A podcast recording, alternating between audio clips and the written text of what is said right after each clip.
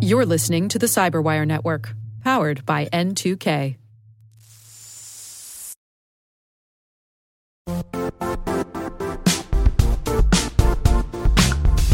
The IT world used to be simpler. You only had to secure and manage environments that you controlled. Then came new technologies and new ways to work. Now, employees, apps, and networks are everywhere. This means poor visibility, security gaps, and added risk. That's why Cloudflare created the first ever connectivity cloud. Visit cloudflare.com to protect your business everywhere you do business.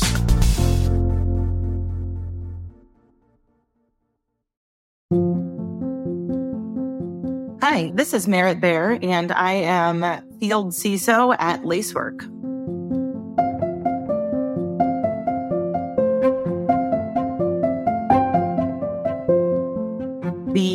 CISO itself, the Chief Information Security Officer role, was one that didn't necessarily exist until somewhat recently, where I feel like there was maybe like your IT admin folks and maybe a data privacy attorney um, but not a lot of room for those kind of uh, technical and business security conversations that are what I do now.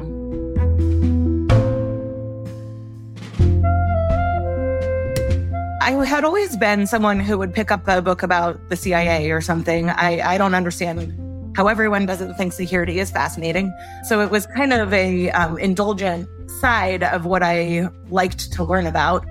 And then I went off to Harvard. Um, and, you know, there were just these issues that seemed to be coming for us. And I felt like we weren't very well prepared to answer them and that they were already staring us in, in the face in terms of, you know, private companies sort of burgeoning into eh, like more and more immediate and intimate interactions with us.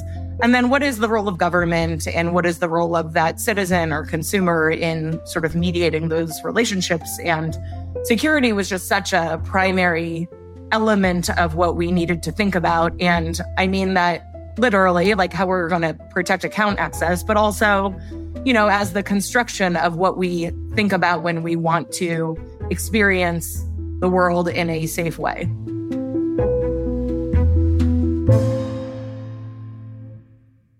Well, then I went to Harvard Law School and um, and did every uh, computer security class I could do there. And I ran out of those quickly and wrote my own studies. I was actually really focused on uh, what is now known as CSAM, child sexual abuse materials. Um, child pornography was the term then. And so I basically kicked off my security expertise um, in this area that is really specific, but also permeates how we think about, you know, access to um, software and to devices and you know, rights and responsibilities of the government and of companies. So that was something that led me into uh, my next, you know, my first job job, which was clerking for the military's Supreme Court, um, which is called the U.S. Court of Appeals for the Armed Forces. They had uh, about two thirds of their docket at the time was issues involving child sexual abuse materials because the military gets some of these issues as sort of like harbingers of what civilians will get because civilians have you know higher expectations of constitutional rights than military members do or those who are subject to UCMJ.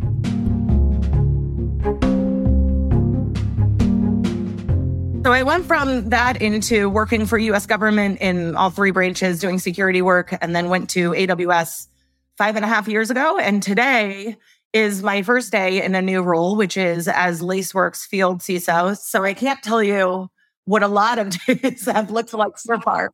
But I can tell you what I think I'll be doing. Um, and a lot of it is resident with what I was doing at AWS, Amazon Web Services, um, which is to uh, talk to customer CISOs or CXOs, you know, uh, executives that have responsibility for security and ensure that we are helping them problem solve as effectively as possible which really should be a business enabler so that security can be part of everything they weave into what they do and ultimately do more and do it securely.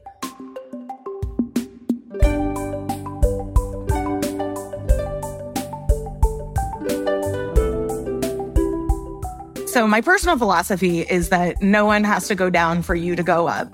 You know, I'm always encouraging my colleagues um, and other executives to be thinking about how we can, you know, steel sharpen steel, how we can be good for each other, how we can collaborate, how we can um, create more strengths in one another. Um, and I think that that in general is just an approach that is especially conscious of the fact that this field is so relationship driven. And so it's important that when we get in the room, we don't like waste each other's time with competing, um, you know, with petty, small, um, sort of self serving uh, conversations, because what we want to do is elevate the entire state of play, right? And we need to be doing that through conversations that build trust. And although lots of companies say that they are not super hierarchical, I have found that many are. Um, and so I think that that's you you deal with the landscape that you're in, but I think that it is a um, an important attribute of places that they have a seat at the table for folks to contribute in whatever way that those folks are best contributors. You know that they're able that folks feel like they are seen, that they have the opportunity to develop themselves, and that they then contribute to the company bottom line or or the policy bottom line in other cases. And I think that that's, you know, the goal is always to see folks flourish.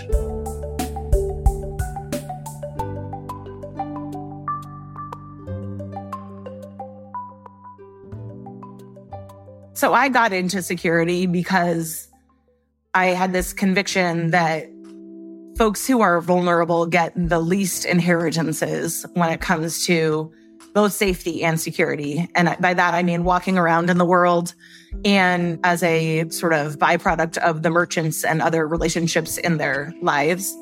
Um, you know, women are likely to be murdered by a romantic partner.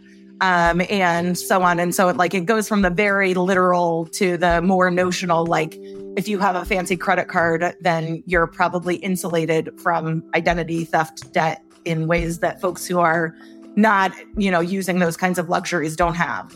So I think um, I would hope that at the end, you know, while I'm working with enterprises and I am, you know, doing what feels sometimes like these, you know, broad strokes, that I'm raising the water level in meaningful ways for folks who don't have to then be experts themselves.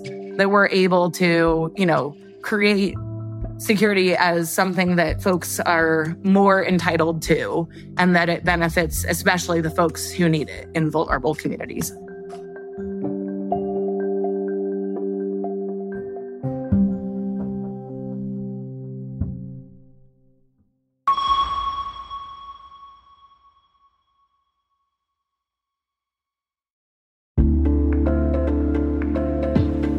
Hey, listeners. We're always looking for ways to improve the N2K Cyberwire network and maintain the intelligence driven news experience that keeps you in the know on the latest developments in cybersecurity. We've launched our 2024 audience survey and would love for you to take a few minutes to share your feedback. And hey, there's even a chance to win a $100 Amazon gift card if you complete the survey.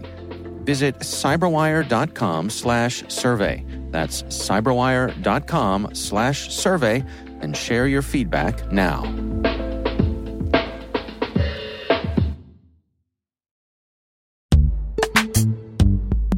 And now a word from our sponsor, Netskope. Netskope is a worldwide leader in SASE and Zero Trust. Its unified platform, Netskope One, provides optimized access and zero trust security for people, devices, and data anywhere they go helping customers reduce risk, accelerate performance, and get unrivaled visibility into any cloud, web, and private application activity. To learn more about how Netskope helps customers be ready for anything on their SASE journey, visit netskope.com.